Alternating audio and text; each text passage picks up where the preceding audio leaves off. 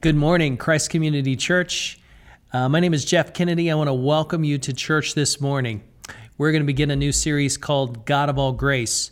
That title comes from a letter uh, we'll be looking at over the summer, 1 Peter. So if you have your Bible, you can turn to 1 Peter chapter 1. Now, in chapter 5, verse 10, he ends the letter with these powerful words. He says, The God of all grace, who called you to his eternal glory in Christ, will himself restore you, establish you, strengthen you, and support you after you have suffered a little while. And we're going to learn together as a church 1 Peter 5, 10, and 11, because that's going to be our theme passage for the, I think the rest of this year. Now, if you have your Bible, you can open to 1 Peter chapter 1. We'll be camping out in verses 1 and 2 today. And how fitting it is that we get to go through a letter together written by the last person we see in John chapter 21 who was interacting with Jesus in a very significant way. Um, I want to open with a story. I, I told a family in our church back in Kennewick, Washington, where I served as a youth pastor in my early 20s, that I wanted to learn guitar because I wanted to help out with worship. And uh, they very graciously, like a couple of weeks later, they came to church and handed me a guitar. Now, it was a beat up old plywood Yamaha guitar, and the guy told me that he had found it in a dumpster and he had to glue the neck back onto it to make it playable. And they handed it to me with such pride, and I was so proud of that guitar. I kept it for many years, and I took it home and tried to teach myself, uh, but my playing was was absolutely appalling. It was terrible. My playing just sounded like clumsy, clanking chords. And after hearing me accompany the worship team a couple times on a Sunday morning in a worship service, uh, that family also decided to give me, in addition to the guitar, uh, guitar lessons. And so uh, they gave me guitar lessons with an old guitar teacher, a guy named Jim. And Jim was a gentleman in his 60s. And I would describe him as a, a man who looked like he probably played every bar on the West Coast a couple of times uh, for the last 40 years. And so, my first lesson, I walked into his studio. I sat down and introduced myself. Hi, I'm Jeff Kennedy. And I took my old beat up, raggedy Yamaha guitar and I began to try to tune it. And after about five minutes of fumbling confusion, Jim said, Hey, uh, why don't you let me help you with that? And so he tuned that guitar in about 30 seconds. And then, to my surprise, he began flat picking a bluegrass tune. And then he switched to rock and roll, and then to country, and then he played some really amazing blues licks. And then he asked me, So, what type of guitar do you want to learn? It became clear to me in that moment that Jim was what we call a virtuoso. Jim was a master player. You see, in the hands of a master, the most ordinary thing can sound amazing. And we have a tendency to think of the Apostle Paul, uh, Peter. I know for me personally, I, I tend to think of him as uh, all the highlights of his ministry walking on water, a dynamic preacher and soul winner on the day of Pentecost, a leader among leaders. But he could only play those tunes and hit those notes because he had been chosen from obscurity from backwater Galilee. Jesus ch- chose him and 11 other ordinary men. And when they put their hands and, and their lives in, in the hands of the Master, they would sing the perfect melody of the gospel of grace for the rest of their lives. And today we're beginning a new series, and we're going to learn from a guy who knows exactly what it's like to be a nobody from nowhere, to fail despite his best efforts, to be overtaken by his own impulsive nature. He's experienced the shame and agony of personal defeat in his devotion to Jesus. But he also has one enduring quality, and that is a quality he is going to transfer to us through this book. He just keeps coming back for more. He just keeps putting himself in the hands of the Master, Jesus. His friend and, and fellow disciple Judas tragically committed suicide because he failed Jesus also.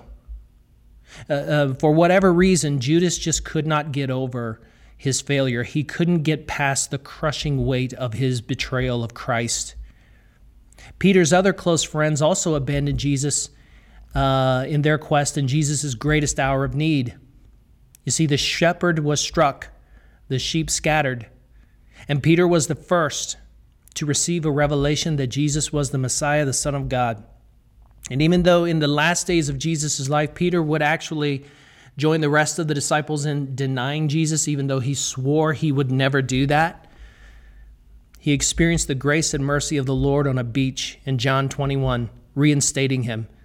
And three times Jesus would ask him, Peter, do you love me? And every time Peter would answer, Lord, I do. Yes. And the last time Peter seemed a little frustrated. He said, Lord, you know I do. And then Jesus gave him this charge then feed my sheep. And that's just what he does in this letter. This letter is going to nourish the broken soul. This letter will strengthen the weak. It will challenge the wayward. You know, decades after the Jesus movement was born in the early 30s, uh, after the Jesus movement was born, after the church had scattered out into the Roman world, into every corner of the Roman Empire. The message had gone viral before that was even a thing. Churches of Jesus the Messiah are springing up in every town, every city, every neighborhood in Rome, and the Roman government can't do anything about it. They can't control it. And so, so the purpose of this letter is to connect with those folks, to send them a letter of encouragement in their faith to those Christians who are scattered like exiles throughout the nations. And so, what is the message of the letter? Well, well it's very simply this Peter wants to say this You are the people of God. You're the people of God in an increasingly hostile world.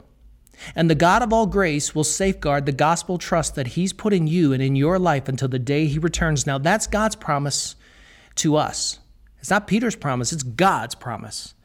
That the sacred trust of the gospel that He's placed in your life, God Himself will safeguard it until the day He returns for you. So let's turn to the letter. Let's read the text, chapter 1, verses 1 through 2. Says, Peter, an apostle of Jesus Christ to those chosen, living as exiles, dispersed abroad in Pontus, Galatia, Cappadocia, Asia, and Bithynia, chosen according to the foreknowledge of God the Father, through the sanctifying work of the Spirit, to be obedient to, this, to be sprinkled with the blood of Christ, may grace and peace be multiplied to you. He begins the letter by identifying himself Peter, I'm that guy. Peter, an apostle of Jesus Christ, a leader among leaders. Peter's very name reminds us, the believer, of a life of taking risk for Jesus. A guy who blundered forward, learned from his mistakes, and just kept, kept putting his life in the hands of the Master. Now, notice that Peter immediately turns, though, to his identity in Christ. He turns to his, his vocation in the Lord, which is his calling. He has been called to be one of the privileged original 12 apostles. He is an apostle, and that word Apostolos in Greek just means a herald or one who has been commissioned with a message. One who has been commissioned with a message. And he, like the other 11, and like Paul, they were commissioned with a message to take it out to the nations that there is forgiveness in no other name, Jesus Christ. And so we should emulate Peter's example of, of taking risks for Jesus and sharing the truth about him with others. You know, in Matthew chapter 16, uh, I mentioned this, he boldly stepped out and said something that everybody else was thinking, but no one else would say. everybody knew it was true, but no one would dare utter it because their Jewish culture would not allow them to speak a word of it. It was taboo, it was forbidden. Peter says, You are the Christ, the Son of the living God. Now, the first part of that statement isn't particularly controversial for Jews because they were all looking for a Messiah, they were all looking for a Christ. All of them were waiting for the Messiah to come to deliver them from Rome's oppression. But the second part of that statement was particularly problematic for a Jewish boy. Saying that God had a unique son was equivalent to blasphemy because in Jewish faith, God is the one and only. I'll say it again. In Jewish faith, God is the one and only. God is their God, and they are the people, Israel, and they are to Shema.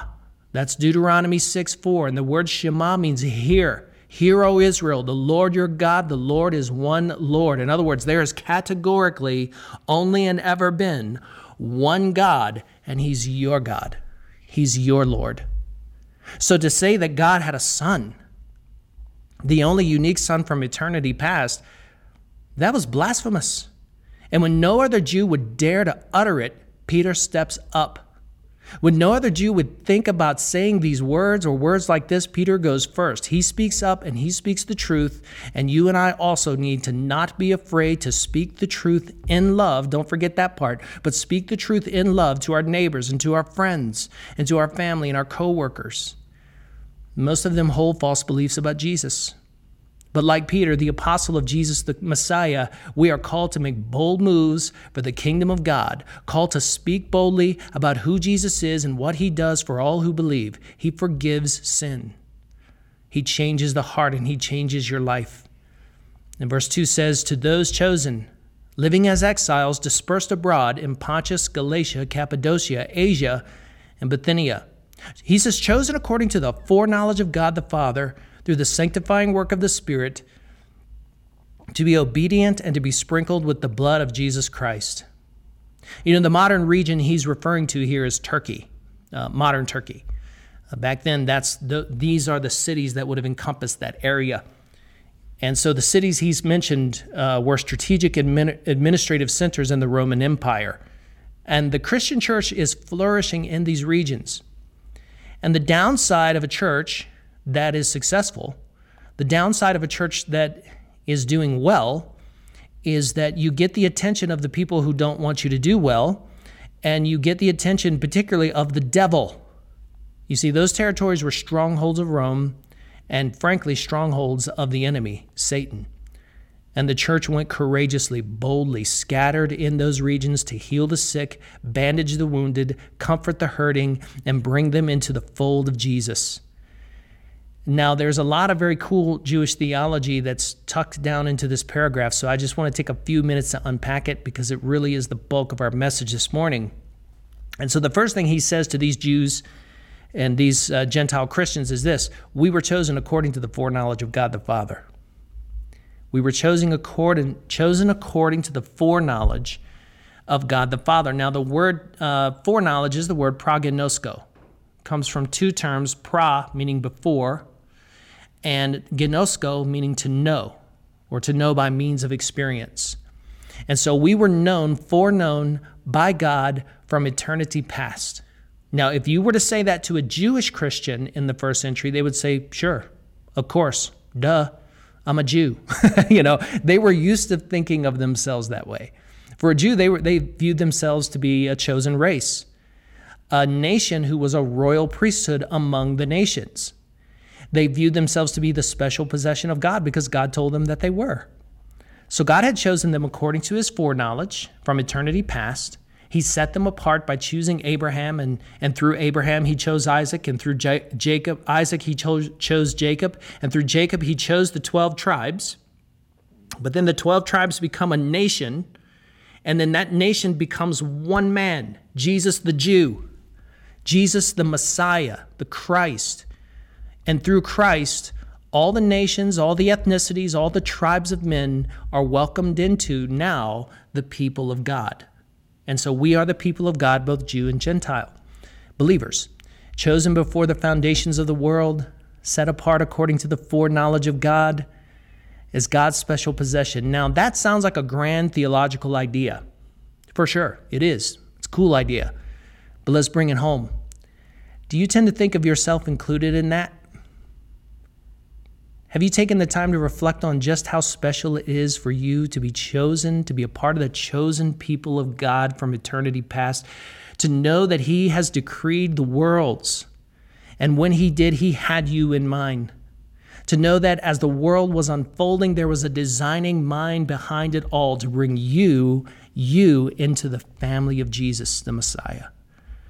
Uh, a couple years after I got married, as an illustration of this, um, or how I feel about this. A couple years after I got married, I was talking with my mother in law, Carletta, just about how Carrie and I had met in college. And we were just talking about all the, how I, we were just constantly running into each other. And I, and I remarked on how providential it all seemed.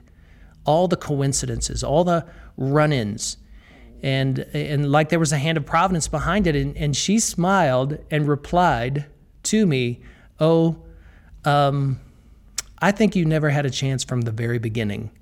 And then it dawned on me all those coincidences, all those run ins, all those times I thought that Carrie and I were just sort of coincidentally meeting up, it turns out that Carrie was stalking me. it turns out that she knew my schedule. She had figured it out. And she kept putting herself in my path. Actually, we were both doing that. We were both doing that on campus. And it was just a fun time of dating and getting to know each other and, uh, and learning more about each other. But when my mother in law said that, the light came on and I realized she had been doing that. And it made me feel really good. It made me feel really good to be wanted. It made me feel really good that someone had a purpose in mind and they were seeking me and they were after me and they were trying to put themselves into my path. And, and that's exactly how I see being chosen according to the foreknowledge of God. You know, when I was a believing teenager, when I first came to the Lord and I discovered this truth in the Word, once I realized in Scripture that there was a designing mind at work and all these coincidences and all these run ins I had with God to seek me out, to reveal the truth of Jesus to me, to call me his son and to bring me into his family. It was so encouraging to know that I was wanted. It was so encouraging to know that someone was pursuing me. It was so encouraging to look back on all those coincidences and know that God had orchestrated it because he had chosen me according to his foreknowledge, to be a member and a part of his family. And believer, I want you to take no offense at the fact that before the creation of the world, you were loved, you were chosen, you were preordained to be God's own special possession. And he says we were chosen according to God's foreknowledge, and that that's us believers. And he also says that believers are living as exiles, scattered and dispersed. Now, the word he uses for scattered here is the word diaspora. Now, the reason why this is important is because these two terms are trademark Jewish nation terms. In other words, the exiles are the Jews, and he's referring back to the northern and the southern kingdom being exiled in Assyria. The northern kingdom was exiled in Assyria first, and then the southern kingdom in Judah was exiled to Babylon. And so he's he's using this world this word exile to refer to the church. And then the diaspora, uh, that is the name the Jews who were scattered across the empire, the Persian Empire and the Greek Empire, and later the Roman Empire. That's what they called themselves. They were called the diaspora Jews. So now he calls all Christians this. He uses those two terms uh, to, about Christians. He says, You are the exiles scattered across the Roman Empire. You are the dispersed ones. And so our citizenship, so what it reminds us is that we're part of the kingdom of God. And we live as foreigners in a world today as exiles. Our citizenship is in heaven. We are ambassadors of Jesus, emissaries of his kingdom. We are envoys of his realm, representing that realm wherever God's rule, uh, wherever we are, God's rule is. Here's why because Jesus wants the Father's kingdom to come and his will to be done on earth as it is in heaven. And that is what happens when a human life, when I was a teenager and I surrendered my life to Jesus, God's will, God's kingdom was done in me, in my heart. And this became God's kingdom. And this is what happens when a human life surrenders and repents of sin, because the reign and the rule of heaven comes to the hearts of men and that kingdom sometimes, oftentimes, has competing truths and values to the country we live in or to the world that we live in. It also has a different atmosphere. The kingdom and countries of this world, we breathe an often toxic atmosphere of discord and dissension, civil unrest, fear, heartbreak, and even loneliness. We breathe the air of a culture that all too often embraces, I'm sorry to say, moral insanity exchanging the truth of God and his kingdom for a lie. And where everyone has a tribe, everyone has a tribal God, and true peace and security and, and grace seems elusive, almost impossible in this world, seems just out of range. Now, think about the pandemic. Think about it for a second. Think about what the pandemic has exposed and what it has revealed about our culture uh, in light of the fact that we are um, all united in the same country, this pandemic has exposed, I believe, the fact that we are hopelessly divided as a nation. Sure, there's a lot of good things happening right now. Folks in our culture, it's encouraging sometimes to see that folks in our culture have, have banded together to make masks or feed the out of work or run food banks. But the leadership in our culture, the media, the university system, the political system, the entertainment system, they seem hopelessly divided to me. Do you remember back at September 11? For those of you who are old enough to remember back uh, when September 11 happened, here's what I distinctly remember. After that tragedy, um, I remember how our leaders were constantly calling the nation to pray for America. I, I remember even Oprah Winfrey. Remember, she had a massive prayer meeting in a stadium and she had a bunch of celebrities there to come and you know she's not a christian but she was people's hearts were just turned to god in that. And uh, while there while there were some encouraging things uh, at the local level that are happening that are going on today mostly there seems to be an absence of repentance and unity in the halls of power. There seems to be an absence of people calling us to national prayer there just seems to be a void of spiritual leadership in our country today. The Christian community comes along, and, and, and what are we? It's not their job, it's our job. We are the kingdom of God established in a hostile territory. We're the kingdom of God, the exiles scattered across the world. And so we breathe a different kind of air than they do. We breathe the unity of faith rather than the, the divisions uh, that are so prevalent in our world. We, we breathe the air of forgiveness and grace. We are tellers of the truth about God and about His Son, Jesus. We are tellers of the truth about heaven and hell and the fate of every person on earth and, and the coming kingdom of God. And so we're peculiar people scattered throughout the world. And he also says we've been set apart by the Spirit. Why? We're not just chosen to get our tickets punched or to get our fire insurance from everlasting damnation so that we can escape uh, the coming judgment, which is certain. We're, we're chosen and we're sanctified in order to become more like Him. So, sanctification, what is sanctification? It just means to set something apart for a special purpose. It is the Old Testament idea of, of what's called consecration. That word has really uh, sort of gone out of fashion, but, but, it, but it's very much a biblical term and a biblical idea. And it means to set something apart or aside for a special purpose, for a special use in the household. Let me ask you, men, a question. Men, let me ask you something. Do you live with certain items in your home that are set aside for certain purposes or special occasions? I know in our home there are a couple things that you better not touch. Uh, there's an entire taxonomy, categories, like a hierarchy of, of dish towels and dishes. And if you go into Carrie's Norwex drawer, and you get out her nice Norwex towels, dish towels, and you take them over to say my where my coffee and my tea station is, and you wipe up coffee and tea spills with her nice Norwex dish towels. In our home, a silent alarm goes off, and she descends on you like a dish towel ninja. Mama's gonna get you because there are just certain things you don't use her good towels for. Now, if you want to go in the laundry room and grab some of those old things, you can wipe up uh, any spill you want with some of those old towels in the laundry room, but not her Norwex dish towels or her dishes. There are certain dishes we have in our house, they're in a glass cupboard. You can only use them for special occasions like Christmas and Easter and 4th of July or something like that, you know?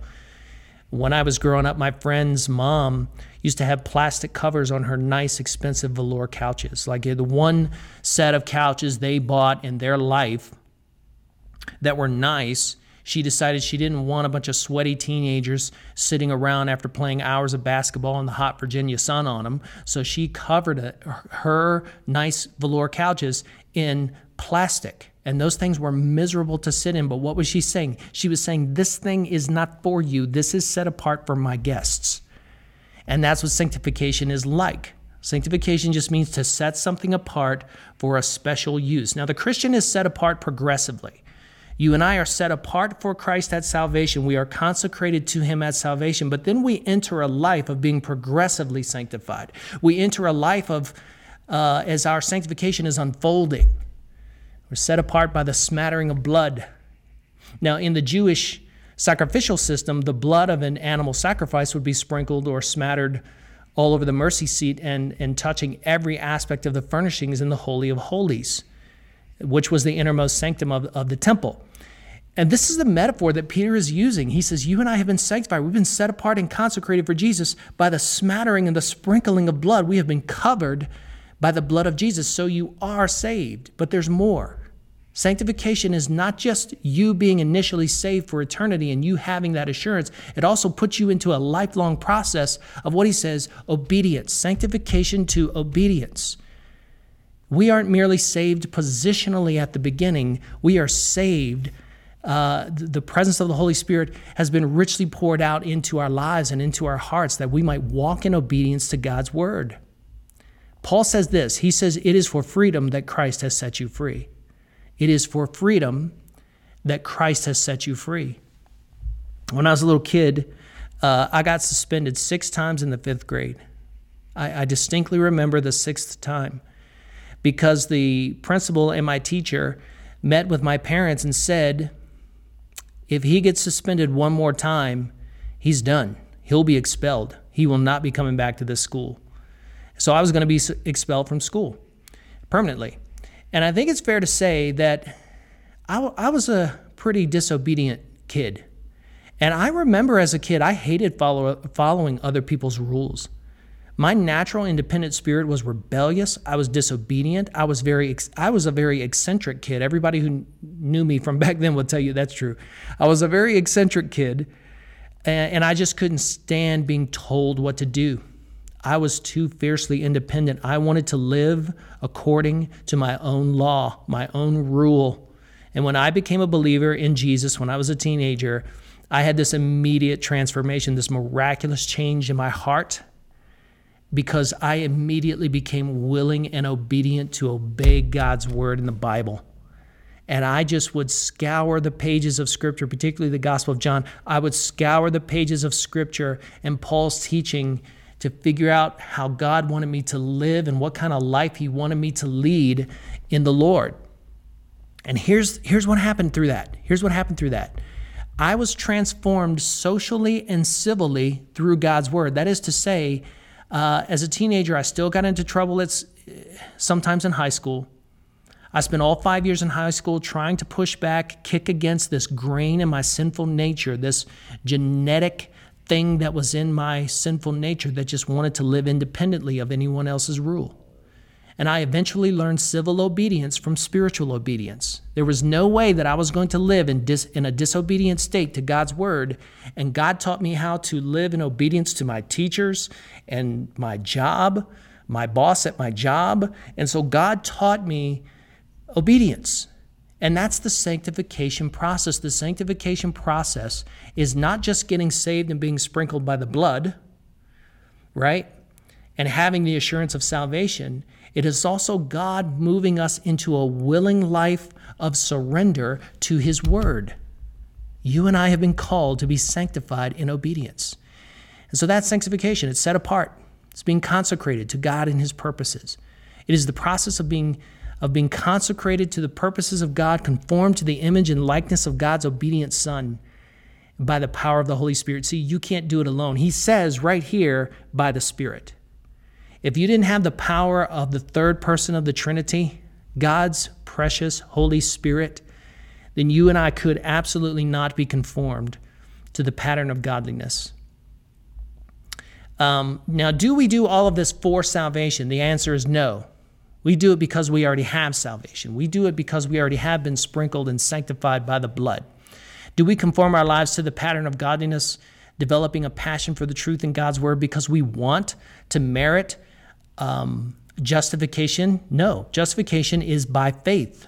We do it overwhelmed with gratitude because He first loved us. He first gave Himself for us. Um, he took the initiative to love me and choose me before the foundation of the world. Jesus took the initiative to love me and choose me as his prized possession, the apple of his eye, the reason for his passion and his suffering, the motive for his vindication and resurrection, to save us, to forgive us, to bring us from the rebel kingdom of darkness in this present age to into the kingdom of his glorious son and into the kingdom of light and that we might become participants in his trinitarian life that we might know the joy of having been sought after discovering the design behind all those coincidences being saved washed by the blood of Jesus positionally seated in heaven realm heavenly realms having the assurance of salvation but then also being conformed to the pattern of godliness in his word let me take a minute and pray for you, okay? Will you bow your head? Let's pray. Jesus, today, would you just help us? Help every person that is listening or watching. Would you help us in, in this time to grasp how wide and how deep and how vast is the love of Christ for us? Would you help us to see that, that you had designs on us from the very beginning? that you have been seeking and saving that which was lost from the very beginning. Would you help us to grow in the grace and knowledge of the Lord Jesus, that we might be filled to the fullest measure possible with your Spirit, that we might be changed from one degree, reflecting your glory, to the next as we look onward to resurrection glory. God, we trust you and we know that you will safeguard the sacred trust of the gospel in us until you return for us. We love you, Lord. In Jesus' name, amen.